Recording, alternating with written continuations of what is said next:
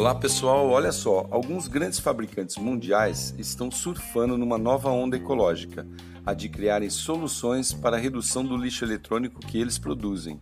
A Apple, por exemplo, anunciou há um tempo atrás que seus novos smartphones não serão acompanhados pelos respectivos carregadores.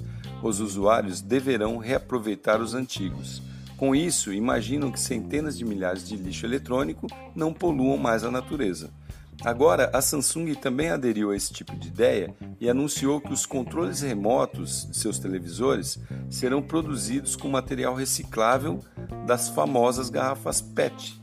A carga da energia será por carregamento solar através de uma pequena placa fotovoltaica em sua superfície, e as caixas de papelão dos televisores poderão ser reaproveitadas como peças decorativas ou funcionais vai vir um código de barras ali, né, um QR Code, na verdade, da caixa, dando umas ideias aí para vocês né, usarem criativamente essas caixas.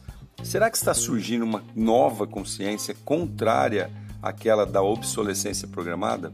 A própria Apple já foi penalizada a ressarcir mil usuários em determinado período aí que seus aparelhos pifaram ao mesmo tempo.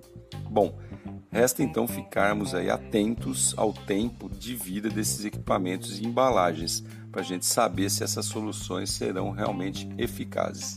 Legal? Sou Cássio Bettini compartilhando temas sobre tecnologia, inovação e comportamento. Até a próxima.